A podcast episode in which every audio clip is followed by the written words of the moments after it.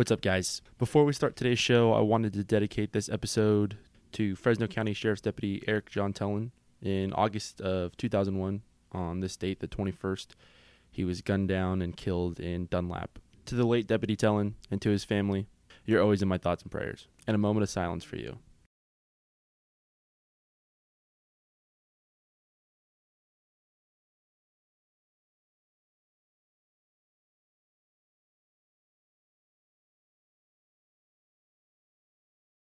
So I sat down with Mike and uh, we got a chance to talk about uh, jujitsu and PTSD and his journey through it.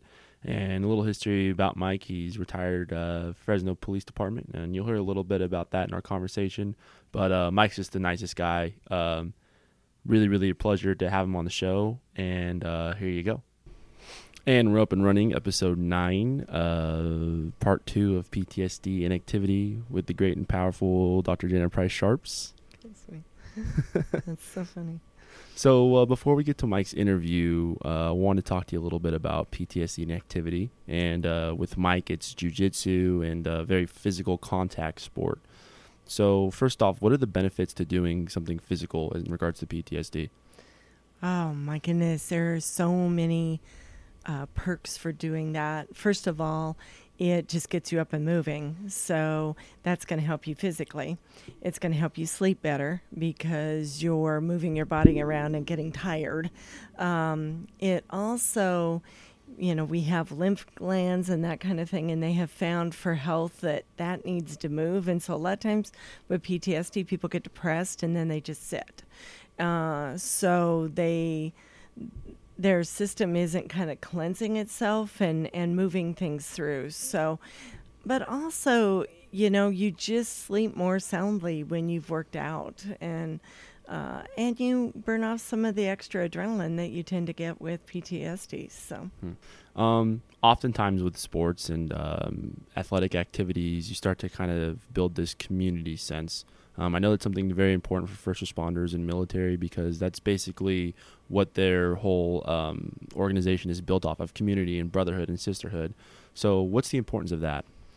Well, I think especially as people are transitioning out or they're out for a period of time, um, building that community, those other relationships is really important.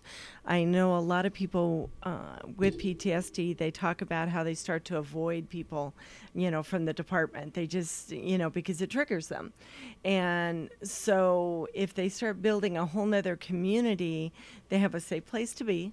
Uh, they have people that are talking about all kinds of things that have nothing to do with job uh, they have distraction, and they have good friendships. And so, some of the healthiest uh, first responders and vets that I know are people that have friends outside of the community that they have worked in. And I'm not saying you can't be friends with those people as well, obviously you are. But I also think when things go wrong or you've had some bad uh, events, that being in a completely different location with different people under different circumstances is very healthy allows the mind to calm down allow, allows the mind to start focusing on something positive and just starts to help that brain begin to mend so Mike also talks about how jujitsu is a good distraction. It takes his mind on to an area where he just doesn't think about anything but himself and what he's doing with his craft. So what's the benefit of that? Well, one of the problems with PTSD is people keep going back over and over old events. And so, if you can get somebody to refocus their brain on other things that are positive and fun and they feel empowered because at the at the base of PTSD is a feeling of disempowerment. I shoulda, woulda, coulda kind of things. And so if you're in the moment and you feel like you're doing something that's productive and you're doing a good job at it, that's all about empowerment. And so helping shift that focus so that the system begins to calm down, get the adrenaline load down, cool the system off, and also allow the brain some time to begin to recalibrate rather than going over and over and thinking about it, sitting on the couch, reviewing what's all the bad things that have happened it gets the brain away from that and gives it a rest. It's kind of like when people are studying for an exam, I tell them, okay, but you got to take a break. You can't just sit there for eight hours. You got to have a break from it. Same kind of thing. Mike talks about how jiu-jitsu gave him a sense of humbleness that you know he has to respect every opponent uh, opponent in front of him. He also says that it gave him a lot of confidence. Um, what's a what's a mixed martial art like jiu-jitsu? How is that beneficial for uh, first responders who have gone through PTSD? Well, again, you have that disempowerment that comes from PTSD. I think one of the problems is, again, we don't talk about the brain as being something that can break. And we also don't talk about the brain as something that can heal. And so it's very scary for people when their brain starts doing things that they don't understand. It's like, probably the most common thing that I hear is why am I sitting here watching a TV commercial and bursting into tears? What is the matter with me? Am I crazy? What's going on with me? No, your brain has just had too much for too long and it needs a break. And so I think mixed martial arts is a great way to get that break. First of all, when you're in the middle of a competition, you can't be thinking about anything else but what's going on right then. And so, again, that changes the focus. And like you said, you know, it's it starts to rebuild the confidence that very often starts to go away with PTSD.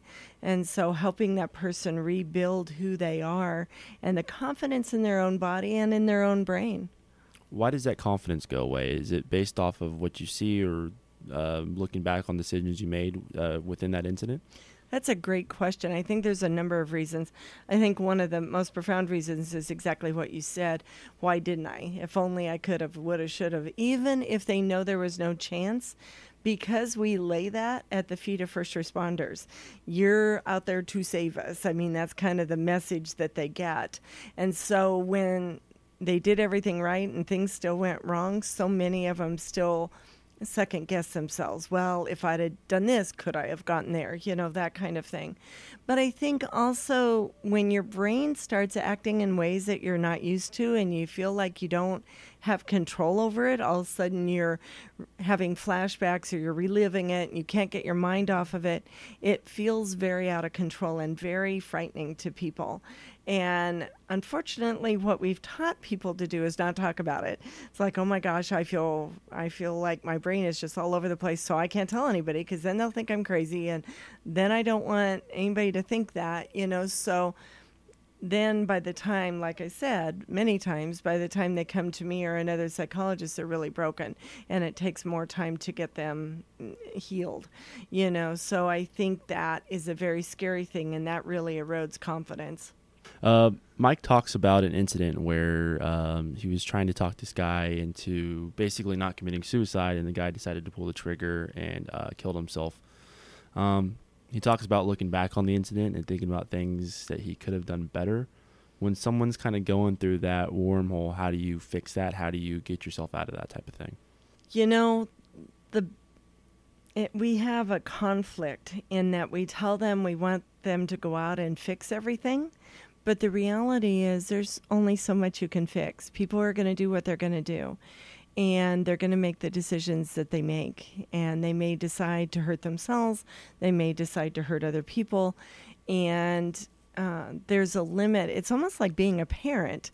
You know, there's a limit to what we can do with our kids. The ki- kids are going to do what they're going to do, especially as they get older. You know, they have their own path that they're walking. Well, that's true with the citizens and the community.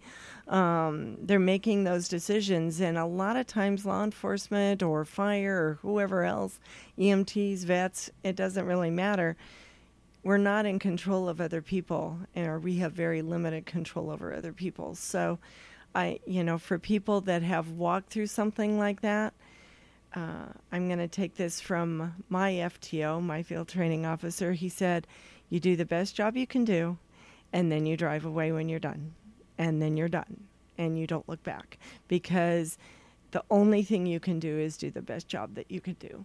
And if everything still goes sideways it goes sideways for that first responder military person out there who's just gone through a traumatic event and they're going through PTSD and they're isolating themselves and not sure if they can get back out there and do an activity like jiu-jitsu, what's your best advice? I would start slow then. If you're truly isolating, then at least go to the gym or take a walk around the block or go watch um, a wrestling match. You know, go to a jiu-jitsu event. Um, you know, and and slowly begin to reintroduce yourself to the world at large. Because what I have found is when people start isolating, isolation builds on isolation. So first they start isolating from friends, then they start isolating from coworkers, then they start isolating from family, and now they're living in their own little very dark world with their own very dark thoughts. And if you don't have interruptions to those thoughts, they just get darker. They build on themselves. And so you've got to have interruptions. So even if you can't just leap and participate in jiu-jitsu and sign up for it tomorrow, do little steps towards that. Awesome. Dr. Jana Price Sharps, thank you. Thank you. Mike, thanks for coming on the show, man. Really appreciate that. Appreciate it and uh, excited to have you on. Thanks for having me. Appreciate being here. So why don't you give the listeners a little uh, let's start with where you're from and uh, what you're all about. Okay. I was uh, born and raised in uh, Fresno, California. Lived here the majority of my life, minus a short stint uh, in Madera, just a little bit north of Fresno. I'm uh, retired out of Fresno PD. I had 22 years service there, retiring as a sergeant, and I had five years service with uh, Madera Police Department uh, prior to Fresno. I'm now residing in Fresno and operating a couple small businesses. Awesome, awesome. And um, with you were when you were with uh, Fresno PD uh, before we got on the air, we talked a little bit about uh, some of the things you saw um, that led to your PTSD. Uh, why don't you share that with the listeners? Okay, sure.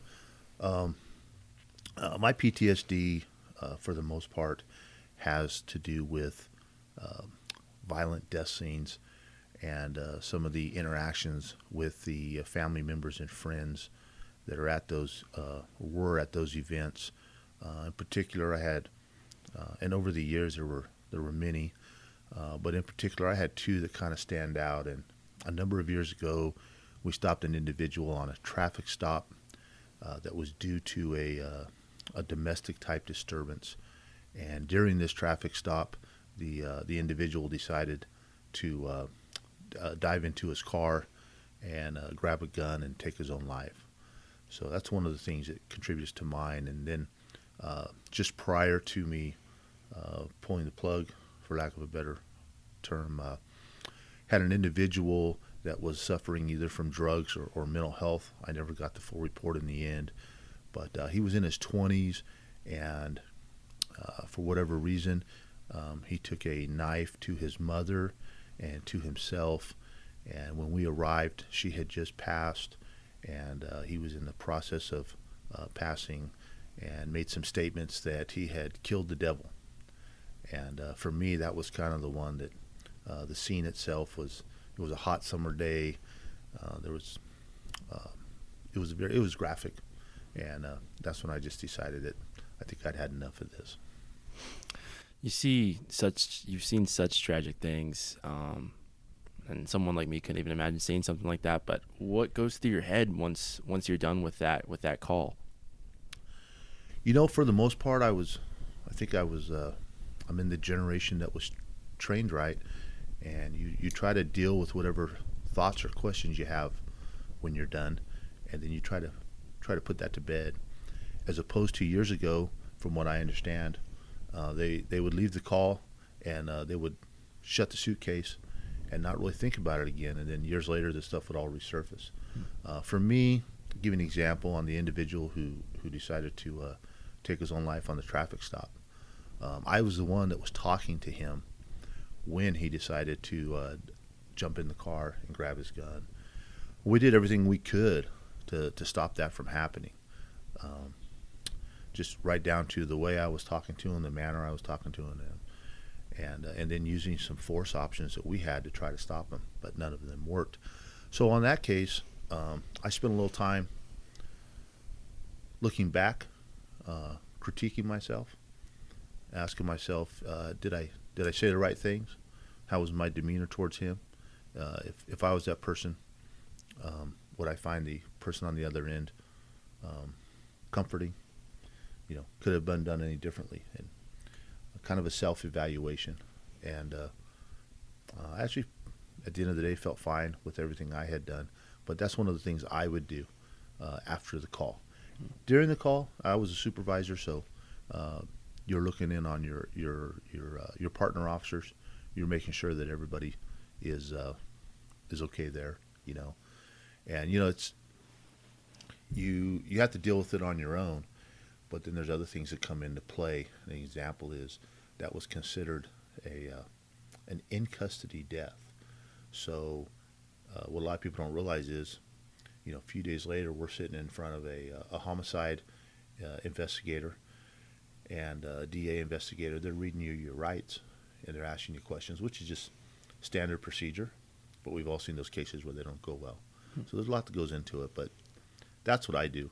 On the other incident, uh, we got there after everything. Uh, but again, it's, it's just kind of a. Uh, for me, it was a. You get used to it until you step outside, or maybe stop.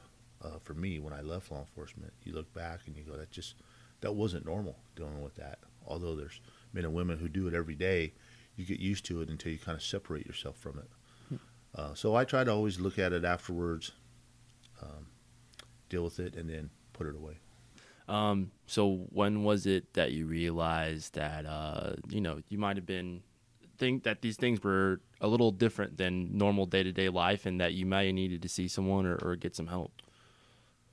It was a few years um, after the uh, the traffic stop matter that uh, I actually um, began talking to somebody. And it's like anything, you know, if you fall down and you break your arm, you go see the doctor to get your arm fixed. And uh, well, let me back up there. When when I was in Madera uh, for five years as a as a youngster, I started there at 20. Um, I actually saw in the beginning there, um, I saw a lot more death there than in Fresno. I didn't start seeing a lot of death again in Fresno until I was a sergeant, and the reason being is uh, it's just more spread out. But once you're a supervisor, then you're going to be on the calls. When I left Madera and came to Fresno and didn't see that every day, I would see shootings every day, but necessarily wasn't somebody that was was passing. Hmm. When uh, so when I wasn't seeing it as much, because in Madera I was on some special units and we went to the autopsies and stuff. Once I wasn't seeing that on a regular basis, I realized, wow, that had a little bit of a, an effect on me that I didn't realize. Uh, and you know, you put it away and you go on with business. And then again later, as as I promoted, started being around a little more again, and uh, so I just decided to talk to somebody just mainly to uh, double check everything. Uh, so how was it that you came across uh, Dr. Jana Price Sharps? You know, I, I came across her because she had done, she was a for a while she was the, uh, uh, she was um, tied in with the Fresno Police Department. She did some trainings and some other things, and I met her. and I liked her, and uh, so uh, it was it was easy. It was an easy choice to go over there. Also, I, for a while, I worked at a uh, internal affairs unit, and she had an office next door, so I'd see her in passing or what have you. So I always felt comfortable talking with her. Um, so that that was an easy choice. Um, so the reason why we have you on the show, um, other than the fact that you've you're ex law enforcement and that uh, you know you've you've seen some things, is that you found a great way to deal with it. And uh, before we talked, before we started airing, we talked about how life changing it was, and it's jujitsu. So how did you get into that? How did you find jujitsu? You know, I found jujitsu. Um, actually, I uh, I was training um, self defense class, a, a type of kung fu class, and we were training out of a, uh, a jiu-jitsu gym. And the owner of that gym at the time um, knew that I was in law enforcement, and he offered a free class and asked me to put it out to other law enforcement people. So he did a free class with about 15 or so uh, law enforcement officers, and out of the 15, uh, I was the one that signed up. But it was uh, it was interesting to me because I had done boxing and kickboxing and karate and kung fu and a lot of other things, but jujitsu was a little more uh, hands-on. You know, when you box or do something like that, and kickboxing and karate, they all have their benefits. But uh, but in jujitsu, it's it's when you spar, you're actually going full speed, and uh, to me, I just got a little more out of it. Plus, at the time, I could I could use jujitsu a little more in my uh, uh, in my uh, law enforcement duties. It uh, it was a little cleaner and looked a lot better putting a joint lock on somebody than say punching somebody, especially in today's in today's world. You know, there's times that law enforcement has to uh, punch somebody. It's totally justifiable. However, when people see that 30 second clip on the news, or sometimes it's only 10 or 15, and they see two or three people punching somebody that's down on the ground, um, it, lo- it looks violent. And uh, an arm bar or a uh, control hold with the wrist or something of that uh, nature uh, doesn't look so bad. Hmm. So, Yeah. so that's how I got into it. Recently it's funny you say that um, that's what i was thinking about before we started uh, airing the show is that uh, I've, i watch a lot of live pd on a&e i'm not sure if you're familiar with that but uh, you can tell the difference between the guys who are just you know they have just the uh, for lack of a better term regular training. They use the punches they use the chokeholds whatnot. Right. and then the guys who have jiu-jitsu experience and it's just a whole different it looks different. It looks like you said it looks a lot better it looks a lot cleaner um, and it some sometimes seems a little more effective too It, it definitely is. Uh, have a funny story on that.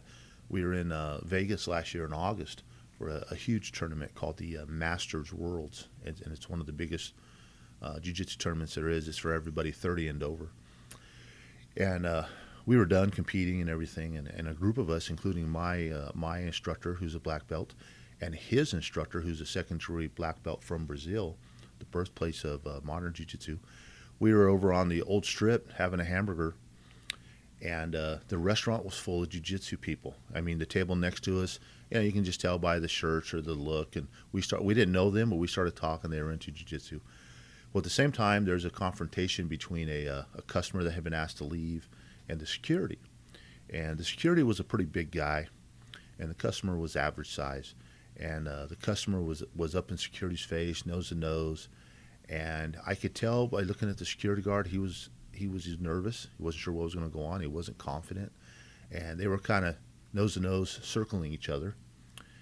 And uh, the table I was at uh, and the table next to us started to get up to just go see if uh, any help was needed.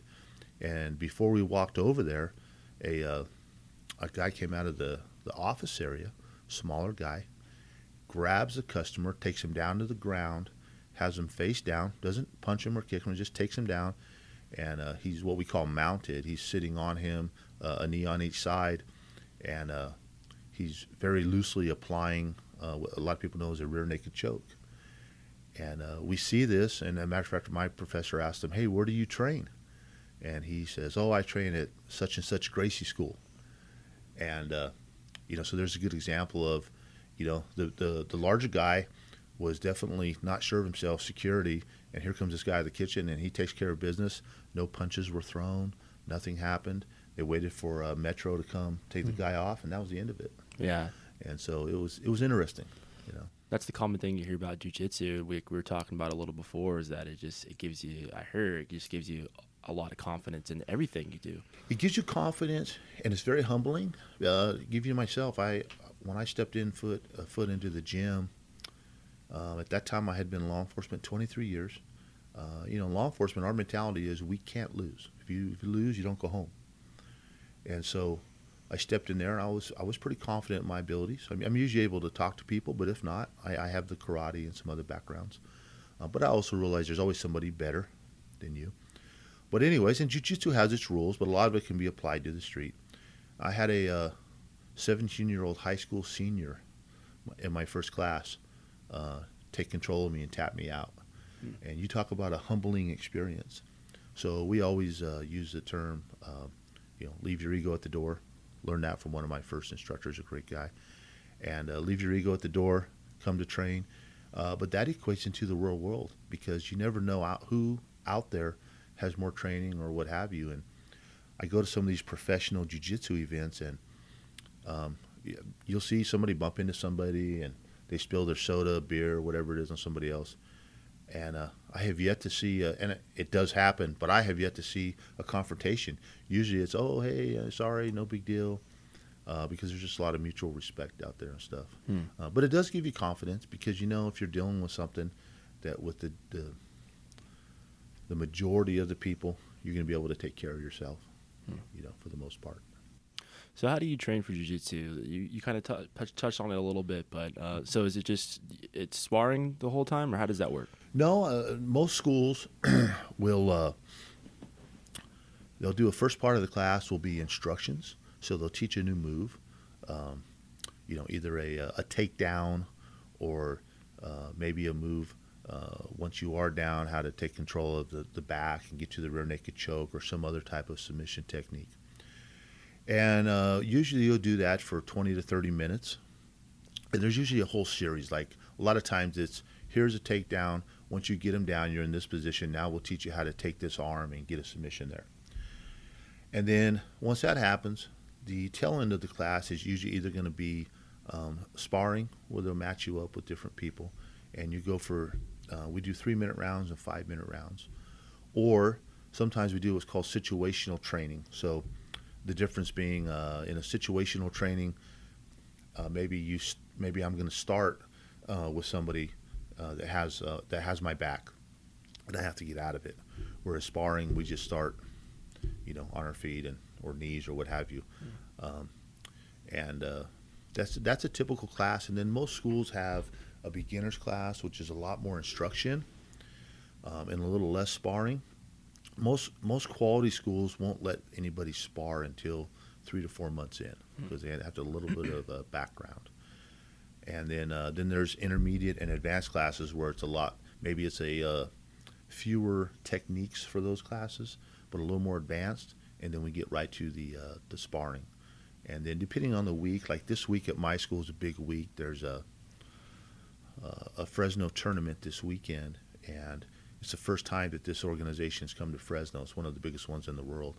So everybody's geared up for that, and you have to know when you're going in during a tournament week that uh, some of the some of the uh, practitioners get very serious, and so it's gonna be a little more intense training that week on the sparring than other weeks. Hmm. You know, hmm. so what has training jujitsu? What has that done for your post traumatic stress disorder? You know, jujitsu uh, even before I left law enforcement. Uh, when there's when there's stressors going on, um, once you step on the mat, uh, for the most part, everything leaves you because you're concentrating on what you're doing, and especially when you go to sparring, it's a little more. You, you need to be in the moment, or somebody's going to take your, your arm, they're going to take your neck, and now and, and we don't. There's a saying we have which is. Um, in jiu-jitsu you you tap when somebody has a has you trapped. they have a hold on you and there's a saying that you learn right away if you go to a good school which is um, tap to the position not the pain. So what that means is somebody might get me in an armbar position and i'm going to fight it till there's no way out of it. But once there's no way out of it i'm not going to wait till it hurts. I'm going to tap early. And then same thing my training partners uh, we take care of each other. You know nobody's there trying to wrench that arm or anything like that. Um, so uh, so once you step on the mat, everything kind of leaves you because you're you're concentrating on that. And you know, if you're like me, you don't like to you don't like to get tapped. You don't like to lose. It does happen um, a lot, and you know that. But still, you want to be in the moment, and everything just kind of leaves. And I, and I've I've had jujitsu in my life, going through my retirement, um, and uh, while I was working, uh, while I went through some family things, uh, here recently uh, through uh, loss of a family member and another one battling cancer and stuff. And um, it's just something that once you're on the mat, that's what you're focused on. And so um, that's for whatever whatever's going on in my life. When I step on the mat for an hour or two, that kind of leaves, with the exception of any you know physical pains you have. I have a few things I'm fighting, and those act up a little bit, but uh, all all the stress is is gone. Hmm. So yeah glad to have you on the show because it's the second uh, episode we've done where uh, we talk about different activities that people could do for post traumatic stress disorder. We had Joe talk about art, and uh, he kind of describes the same thing that it's a way to, for him, his art was a way to express the way he was feeling, but it's also, for lack of better terms, a distraction and to get his mind off of things. And that's kind of the toughest part in, in talking to most people is that it's it's tough not to think about it. And it's tough to get your mind in, in a place where you can start focusing on getting better and focusing on other things. So, um, yeah, absolutely, it, it it it, does that, and then um, there's a different culture in jiu-jitsu. You know, they become a second family, and they really do. Um, you get very close with everybody. Uh, at least, you know, where I train right now, nobody's excluded. If it's somebody's birthday and we're going to dinner, we show up and we're like, "Hey, we have a seat for 30 people," and uh, so it's a it's a social outlet as well. Hmm. And uh, um, I found this odd. You know, you get very close to some people in law enforcement, and uh, not so close to others. And uh, in jiu-jitsu, um, I'm actually closer with most of the people I train with than I was with the uh, the law enforcement people, which is uh, I never thought that would be the case. You know. Yeah, it's a it's a little odd to hear that because most law enforcement, I mean, that's a tight knit community, right? Those are your Right. brothers, and not to, yeah. So that's interesting. It just goes to show you how how tight that jiu-jitsu community must be. Yeah, no, it really is. Yeah. It's um, and I have some guys there that are in law enforcement, and so then there's a there's a second bond there, but uh, yeah, that that surprised me over the years because when we step on the mat, we're stepping on the mat. Uh, there's there's a couple guys I train with that uh, are surgeons. There's guys that are mechanics. There's guys that are welders. Uh, guys and girls. They're students, and once you're on the mat, it doesn't matter what the other person does. Uh, we're just doing jujitsu. Yeah, that's So- awesome. And uh, you, where do you train out of? So I train out of Rivalry Jiu Jitsu uh, in Fresno over at uh, Shaw Maroa. I train under uh, Victor Cervantes, uh, who's a great guy, and then he trains under uh, Tiago Rocha out of Brazil. And uh, I didn't start there. I started another school, which was a great school as well. Uh, for me, I, when I left law enforcement, within a year, um, I don't know. I just felt that I had kind of reached a peak, and so I was in the back of my mind. I was considering leaving jiu-jitsu, but in the front of my mind, I I knew I never actually would. So I, I wanted to try something different. And um, the place I used to train was was really good, and I had a close family there. Um, it was a little more street related stuff, maybe. And uh, anyways, I went to Rivalry and uh, I found a new home, and and I still keep in touch with a lot of guys I trained with at my old place. But uh, Rivalry for me has been a, a really good change, good place to train. Would rivalry be a good place for uh, you know law people who are currently in law enforcement listening to this podcast? Would that be a good place for them to go learn jujitsu? Uh, Oh, absolutely. Yeah, I I, I highly recommend it. We have I think we have two or three guys in law enforcement that train out of there now, and and uh, they have a, a Rivalry has a nice uh, layout of classes.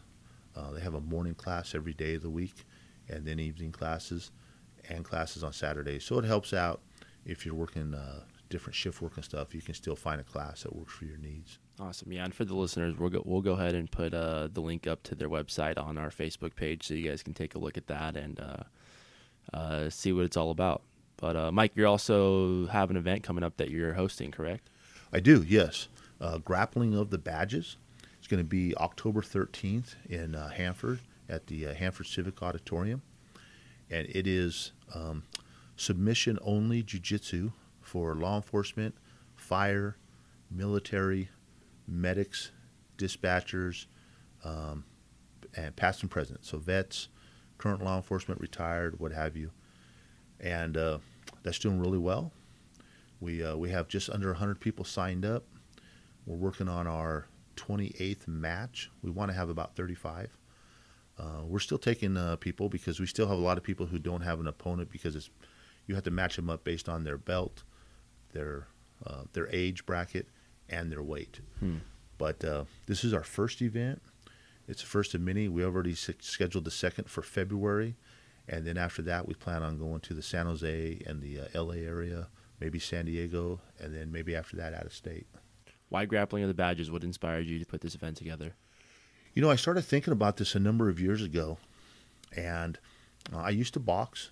And uh, there's a there's a great organization called Battle of the Badges, where they do a lot of boxing, and it's all law enforcement, uh, fire, and military. And uh, it was just something I was thinking about.